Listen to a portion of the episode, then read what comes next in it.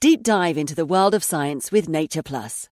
From the vastness of the distant star systems to the intricacies of infectious diseases due to climate change, we've got you covered.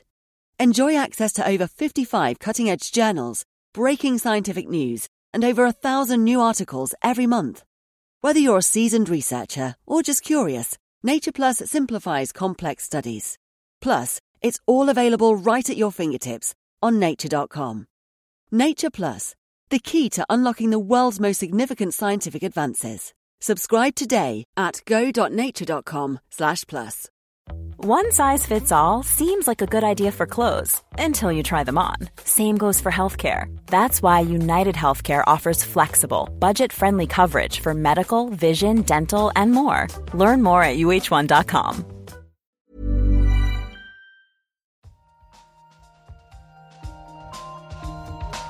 in an experiment. we don't know yet. Why is light so far? Like it sounds so simple. They had no idea. But now the data speaks. I find this not only refreshing, but, but at some level astounding.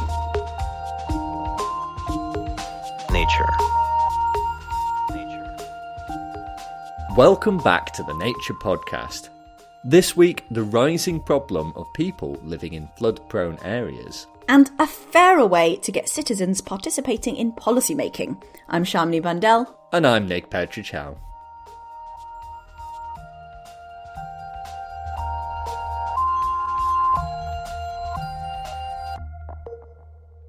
First up on the show this week, so far 2021 has been a year of extremes.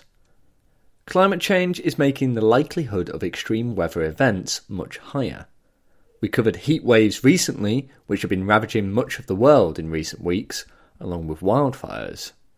But the devastating risk of floods is also growing. Everything in the Gulf was literally is gone. My kids' toys, everything's gone. I live on the ground floor flat, so I'm currently homeless. Um, the whole flat is wrecked. These are the voices of residents of London, less than 10 miles from where I'm sitting. Last week, torrential rain descended on the city for the second time in as many weeks, with the London Fire Brigade responding to more than a thousand calls as people became trapped or needed to escape flooded homes. But that, frankly, is the tip of the iceberg. In Belgium and Germany, hundreds of people lost their lives in floods in the past couple of weeks. China, India, and Bangladesh have seen deadly and devastating floods too. China, Germany, India, and Bangladesh, these are all countries where we expect an increase in the proportion of population exposed to floods by 2030. And I think we're already starting to experience that today in 2021. This is Beth Tellman, a flood researcher who this week has published a study about flood risk in populated areas around the world. It's well understood that the risk of floods is growing due to climate change and increasing population. However, much of this understanding has been based on models which involve a lot of uncertainty. So, in her new study published this week in Nature, Beth took a different approach. Rather than modelling where water might be, she directly observed where water was, and thus how many people were affected. Using satellite data, capturing images from all over the Earth twice a day, Beth and her colleagues identified 913 flood events over the course of 18 years. With this, Beth is able to show that we've been underestimating how many people are at risk of being inundated by floods.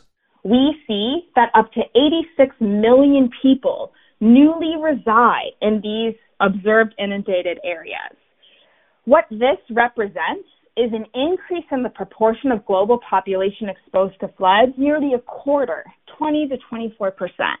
And that's 10 times higher than previous estimates that have used flood models. The data showed that populations were increasing at a much higher rate in flood prone areas than elsewhere.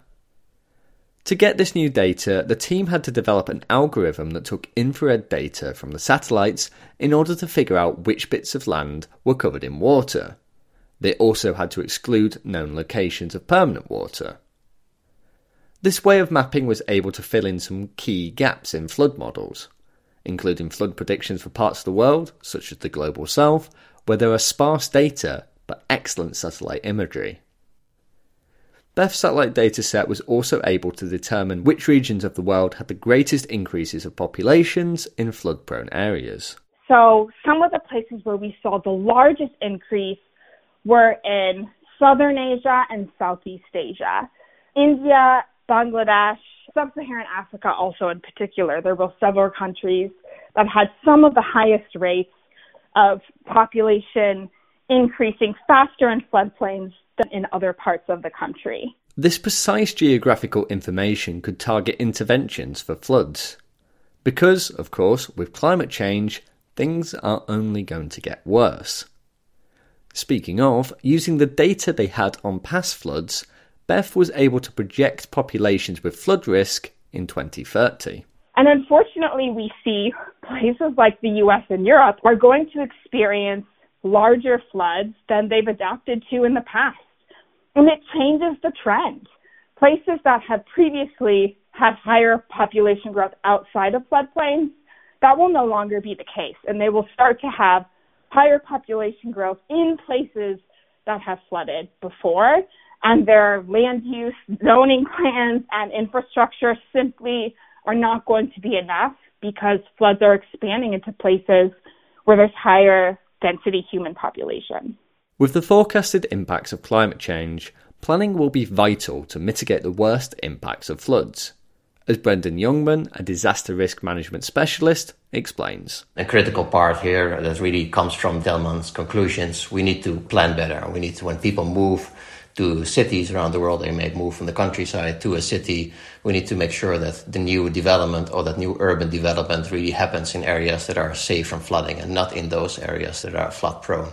And if they do happen in those flood prone areas, we need to make sure that we plan well and that the houses that are being built are resilient to potential flooding in that area. As Beth mentioned before, though, some of the worst impacts of flooding have been in southern and southeast Asia, where many nations are low and middle income so may not be as able to invest in mitigation strategies as wealthier nations. Additionally, some people build on floodplains as they don't really have a choice. One of the really unfortunate facts about some of the trends of population growing in floodplains is that many people who are building there build in floodplains because they have no other option. In many countries, floodplains become places that are restricted for formal development. However, people cannot pay for land and to build a home on the formal market are often forced to build informally or illegally in floodplains because it may be the only land available. There are potential solutions, though. Beth has suggested that insurance and payouts from nations with historically the biggest contributions to climate change could help here. Brendan also works with the World Bank that invests in development and offers expertise in these areas. Another solution that could work for some nations is natural flood control. Things like protecting mangrove forests or wetlands. Sometimes you have uh, a coastal city with a lot of space available. There's an existing mangrove area, for example, that's being degraded. In many of those cases, we see that actually investing in, uh, in regaining that mangrove, restoring it, and using that as a flood buffer is more cost effective than doing it through grey infrastructure solutions that are often more short lived and they are also uh, more expensive. There are some limitations to Beth's study. For example, clouds tend to occur when it's raining heavily, and so obscured some flood events from the satellite imaging. And some urban floods can cause a lot of damage, but are only around one metre high in very densely populated areas which is again hard for the satellite to pick up. Beth, though, is confident these limitations can be overcome using new technologies, like satellites that can see through clouds.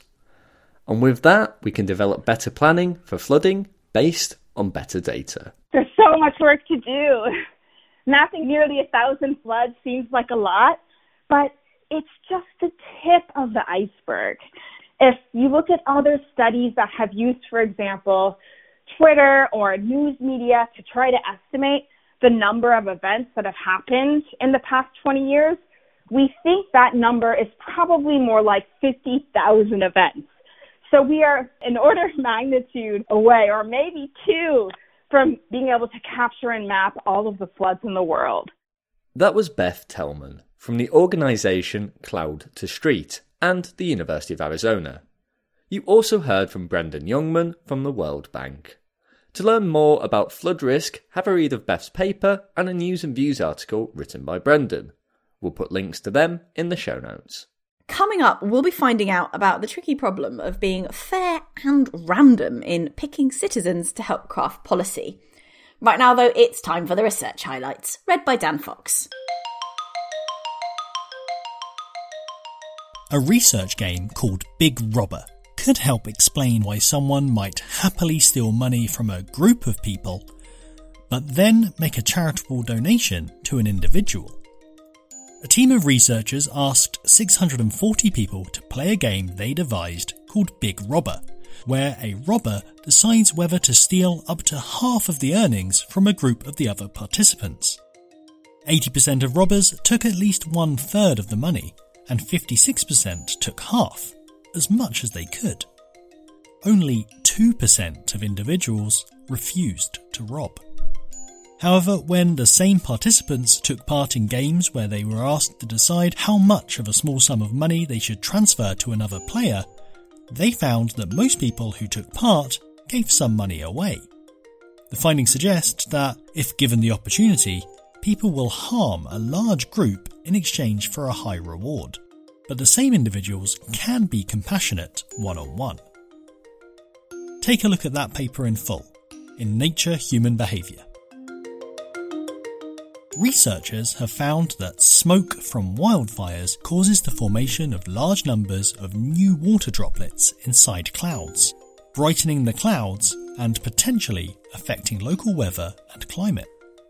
A team of scientists flew a research aircraft through the clouds and smoke plumes over wildfires in the western US, gathering data on the size and distribution of airborne particles. Smoke particles can serve as seeds around which water condenses. They found that compared with clouds in smoke free skies, clouds in smoky skies formed roughly five times as many droplets, and that these droplets were also much smaller, about half the size of those in clear skies. These smoky clouds are expected to reflect more light and produce less rain than clouds in clean air, and may cause other more complex effects due to the warming impact of the smoke itself. Read that research in full in Geophysical Research Letters. Next up on the show, reporter Benjamin Thompson has been looking into a new paper in Nature that hopes to help make policy decisions more democratic by creating an algorithm that selects people to appear in so called citizens' assemblies in the fairest possible way. Here's Benjamin with the story. Around the world, many governments are looking to democratise the way in which decisions are made by getting regular people, not elected officials, to come together in bodies known as citizens' assemblies to help inform and affect policy decisions. These assemblies are designed to be a microcosm of a larger population, with panel members selected to be representative, whether that be by age, gender, ethnicity, beliefs, or so on. People who have different backgrounds and opinions, who can learn about an issue and discuss it from different positions. They've been used, for example, in Ireland, where a citizens' assembly made recommendations for changing the country's abortion law, and here in the UK, where one was formed to discuss getting to net zero emissions by 2050. But putting panels together is easier said than done for the organisations that convene them. This week in Nature, a new paper has been published that describes a way to do it as fairly as possible by using some clever maths. Typically, convening is a two step process, as Bailey Flanigan from Carnegie Mellon University in the US explains. What they generally do is they send out a bunch of letters to people in the population and they select those people randomly. And then the people in the population who receive these letters can respond and say, like, yes, I would totally be willing to join a citizens' assembly. And so the people who respond affirmatively form what's called a pool of volunteers. And then from this pool, the panel is ultimately selected. And the reason that you need to form this pool first is that not everybody in the population will agree to participate. So you can't just like randomly invite people and assume that they'll all show up. And because you really want a representative panel, you have to form this group first and then try to pull a representative panel out of that group. And this is tough. Some groups, such as college graduates, are more likely to accept the invitation, and a panel exclusively made up of people from this demographic isn't exactly representative of the wider population. So organisers often have to put several demographic quotas in place to try and ensure that a panel mirrors wider society as closely as possible. A 40 person panel needs to contain between 19 and 21 women, say. But hitting these quotas, while at the same time choosing people to be on the panel at random, is quite the puzzle. So organisers apply algorithms to do it. Meeting these quotas, even without thinking about the randomness, is actually a fundamentally mathematically difficult problem.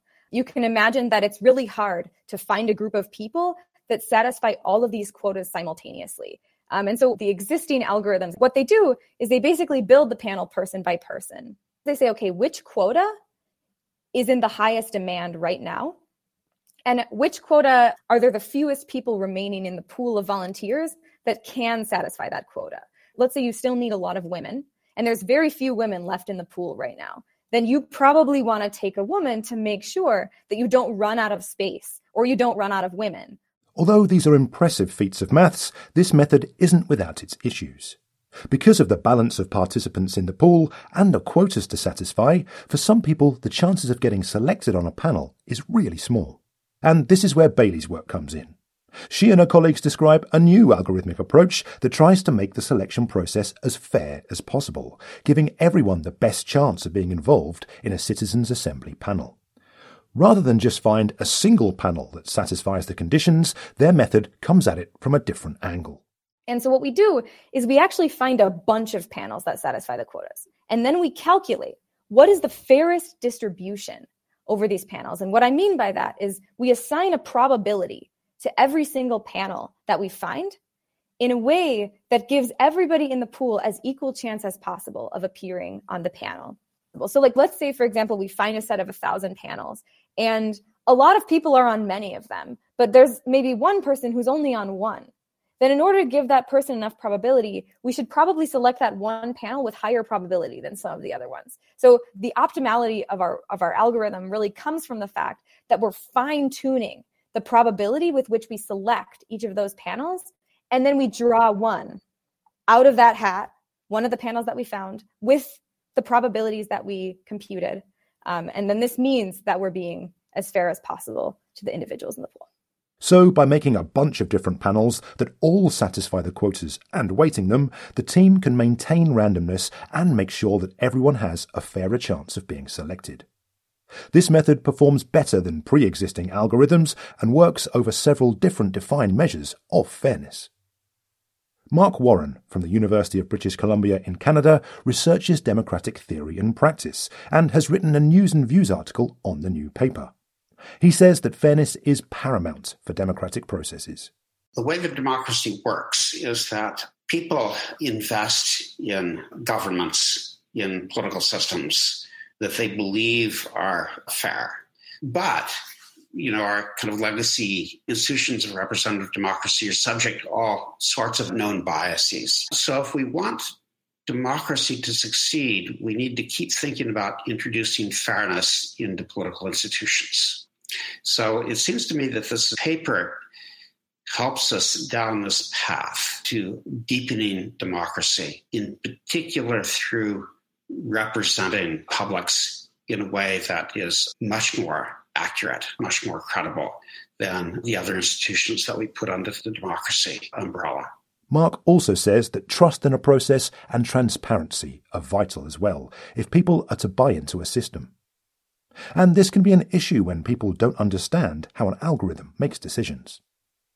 Bailey says the team is keenly aware of this and are working to make the system as transparent as possible. For example, they worked with an organisation to transform the process into a live TV lottery where everyone could see the chances they had of being selected on a panel. Other organisations have adopted this new algorithmic approach in their selection processes as well, and so far it has been used to set up over 40 citizens' assemblies. It's also available for anyone to use online. But there's more work to be done as governments and other organisations look to further democratise how decisions, both large and small, are made, it seems like the use of citizens' assemblies is set to grow. And as Bailey and her colleagues work to hone their algorithm, she says it's imperative they continue to collaborate with the people who organise them to ensure that participants are chosen as fairly as possible. Something that has been so fruitful throughout this process and will continue to be fruitful is the questions and the feedback of practitioners who are actually working in this area, right? Because while we come with some of the math and the computer science, what we really lack is the on the ground experience. And as we move forward with this algorithm and, and maybe make tweaks to it or implement new versions, what we're really looking to do is talk with practitioners and hear what they think about the algorithm. You know, are there parts of the algorithm that make them uneasy, that they don't like? kinds of questions and concerns really direct our work and pose really interesting technical problems that come directly from the people who we really want to help.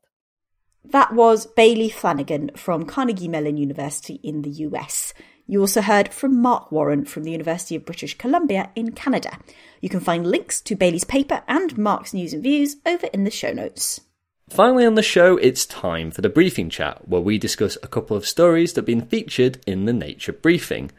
Shamini, what have you been reading this week? So, yeah, so I saw in the briefing there was a Guardian article highlighted about a sort of mysterious disease that's killing coral in the Caribbean and some recent research that sort of shedding some light on this mystery. Oh, poor corals. Every time I hear it's something else affecting them, whether it's climate change or ocean acidity. So something else is going wrong. What is this disease? What insights does this paper give us? Yeah, so this disease has been known for a while. They first spotted it in 2014, but it's pretty bad. And yes, as, as you noted, coral hasn't you know, coral's been having a tough time of it. There's coral bleaching, there's climate change and, and pollution. Um, but this does seem to be a, a, sort of specific infection and a very deadly infection. It's spreading faster, it has an unusually high mortality rate. This article says potentially the most deadly disease ever to affect corals. And specifically, one thing that was highlighted that I didn't realize is that, you know, coral bleaching is when the little polyps that live inside the, you know, and make the, the coral exoskeletons expel their photosynthetic bacteria that help them survive. So coral bleaching they're really unhappy and, you know, it's really bad for them and, and, could lead to death. But this disease just flat out kills them, and what you're left with is patches of coral that is just dead, that is just that exoskeleton. Yeah, oh, well, that sounds terrible because coral bleaching in some ways is sometimes reversible, but this is a very permanent end. And as I guess we all sort of understand these days, like finding the origin of diseases is quite tricky, but are there any insights into where this disease has come from? Mm, so it's funny how they, they kind of having to look for clues from its spread. They don't actually know what causes it yet. It could be a bacteria, but it could also be um, a virus, maybe even a chemical. But looking at the way it spread through this region, sort of from Florida and then down and then to Mexico, that has actually been a key clue for them. So one clue is that that's kind of it's in the opposite direction from the ocean currents. It shouldn't be it, it's not where you'd expect. You know, if you think about the spread of like lionfish, which are an invasive species, they will sort of follow the natural flow of the ocean, whereas this one doesn't. Um, the other thing is that it sort of seems to jump about a bit, sort of suddenly appearing some way away. And so what the researchers doing this assessment did is look at where this disease is most prevalent in the reefs and compare that to where the main shipping routes and commercial ports are. And they found a link between humans driving ships around and the worst hit places. Well, I guess it's hard for cause and correlation, but do they think it's ships spreading it around or are they in some way causing it? So the theory is that this is a, another issue caused by ballast water. So big ships, uh, transporting cargo around, particularly when they don't have any cargo and they would otherwise be very light, take on seawater to stabilize them. And it's been known for a while now that this seawater can transport invasive species. So, for example, zebra mussels were sort of spreading everywhere, and ship's ballast was was one of the places they thought it was coming from and they actually introduced a bunch of regulations about where ships could release their water ballast so saying sort of doing it some way away from shore and away from reefs and also requiring ships to log where they're taking this water from and where they're transporting it to. And that has actually also helped them kind of identify certain places where it looks like ballast from, you know, Florida, then going to the Bahamas, uh, has potentially cause an outbreak of that disease right there. And you mentioned regulations on this sort of taking on and dropping off ballast water. Is that something that could be done to stop the spread of this disease? Yes, yeah, so so in, in, in 2017, the International Maritime Organization had this sort of particular rule that started which said you have to discharge your ballast water 200 nautical miles from shore in water at least 200 meters deep before you enter the port so that you're not bringing in harmful pathogens. But one potential issue is is that certain areas and, and, and countries don't necessarily have enough resources to enforce that. Okay, so maybe that's not always a solution. What else are people doing about it? So it's definitely, yeah, something that's been relatively recent. It's spread really far and um, is sort of a notable problem that, that people are looking into. Um, and for example, the Bahamas has a huge uh, spiny lobster export business that brings in a lot of money, employs a lot of people, and that's something that if they're if the reefs die, that's going to impact the, the lobster industry. So they've got a really good sort of motivation for sorting it out. There's a national task force. One of the things is kind of looking into treating the disease. So there is actually a photo in this Guardian article of someone physically putting antibiotic ointment onto a coral that's affected um, by this disease. They haven't necessarily found a, a sort of proper solution to that yet. You know, there is no cure. But it might also be possible that if we can tackle the human causes of this, the ships, the ballast water, the shipping routes, as part of a sort of bigger push, then the reefs will be able to heal themselves. Well, hopefully there'll be some good news for coral in the future. But my story this week is about gender bias in citations in medical research. So I was reading a news article in Nature that was written about a study published in JAMA Network Open that has found that in elite medical journals, women are substantially less likely to be cited in similar articles than those authored by men. Uh, so yeah, I, f- I feel like um, it's it definitely fits a pattern. What are the what are the stats on how disadvantaged am I if I publish with my obviously like advanced medical research that that I do, if I were to publish in a medical journal, how how much disadvantage would I be at in terms of other people citing my paper? So this study looked at 5,554 articles published in a few top medical journals between 2015 and 2018. And they looked at whether the primary author or the senior author or both were women. In the case of the primary author, so the first one, there would be around a third fewer citations than if it was a man. And in the case of the senior author, it would be about a quarter less citations than if it was a man. And if both of those were women, it would be about half as much. So, certainly a significant amount less citations for female authors. Wow. So, yeah, I, I, I'm surprised by that number. It wasn't that I was sort of particularly optimistic, but that seems like potentially up to 50% sort of less likely to be cited. It seems even bigger than what I would have thought. What were the researchers' sort of comments on that? Well, the author of this new study says they doubt that it's intentional. They think it's to do with the visibility of uh, women authors. So we know from past studies that male researchers are more likely to speak at conferences, for example, and they're also more likely to promote themselves on social media. So it could be that when people are thinking of papers, when they're writing their own paper and they want to cite something, they may just think of these authors that they know more or have seen speak at conferences or have seen their articles on social media. And in general, it seems like female researchers have a smaller professional social network than their male counterparts. That actually makes a lot of sense because I was kind of thinking when I'm looking for papers to cite, would I be going, just sort of checking the first names of the authors and like looking them up and and seeing whether they were women or not. Um, so so it's kind of it's part of this whole big structural disparity between men and women, and this is sort of just one sign and one symptom of it. Yeah, it seems like it's more of a systemic issue. I mean, another researcher who was interviewed for this article who wasn't part of this new study said as well that part of it is male researchers are more likely to cite themselves. So that could contribute to the fewer citations. And also, male authors are more likely to use words such as novel or promising, which are words that are quite catchy and can sort of catch the interest and attention. So there could be some sort of implicit biases as well. And also, uh, women tend to get fewer awards and they tend to be featured in newsletters less often than their male counterparts.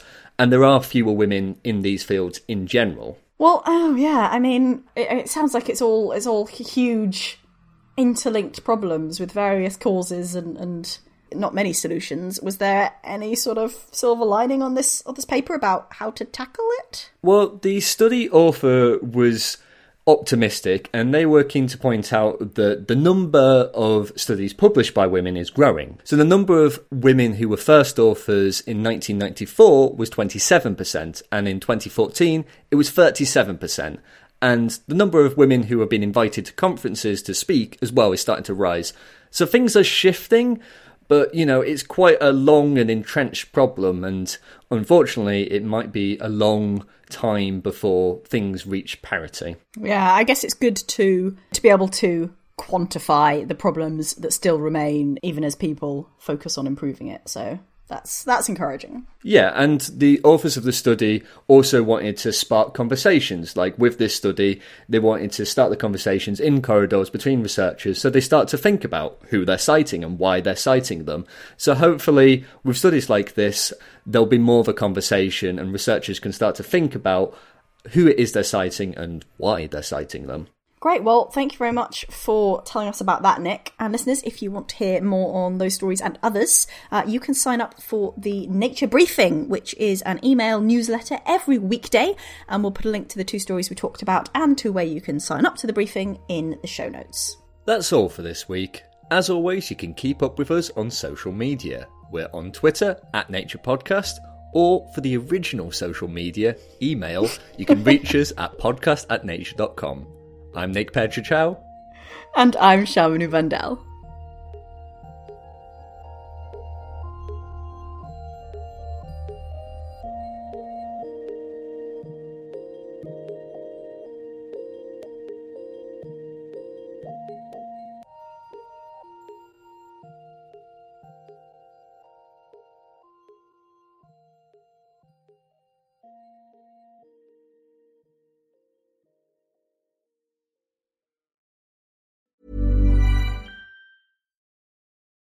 Deep dive into the world of science with Nature Plus.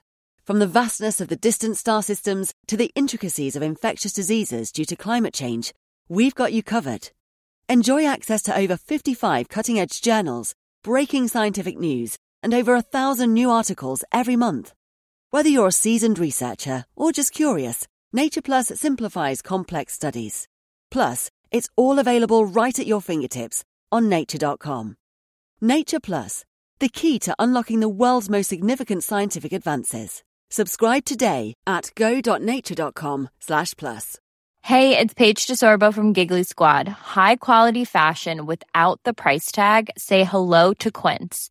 I'm snagging high-end essentials like cozy cashmere sweaters, sleek leather jackets, fine jewelry, and so much more. With Quince being 50 to 80% less than similar brands and they partner with factories that prioritize safe ethical and responsible manufacturing. I love that. Luxury quality within reach. Go to quince.com slash style to get free shipping and 365 day returns on your next order. quince.com slash style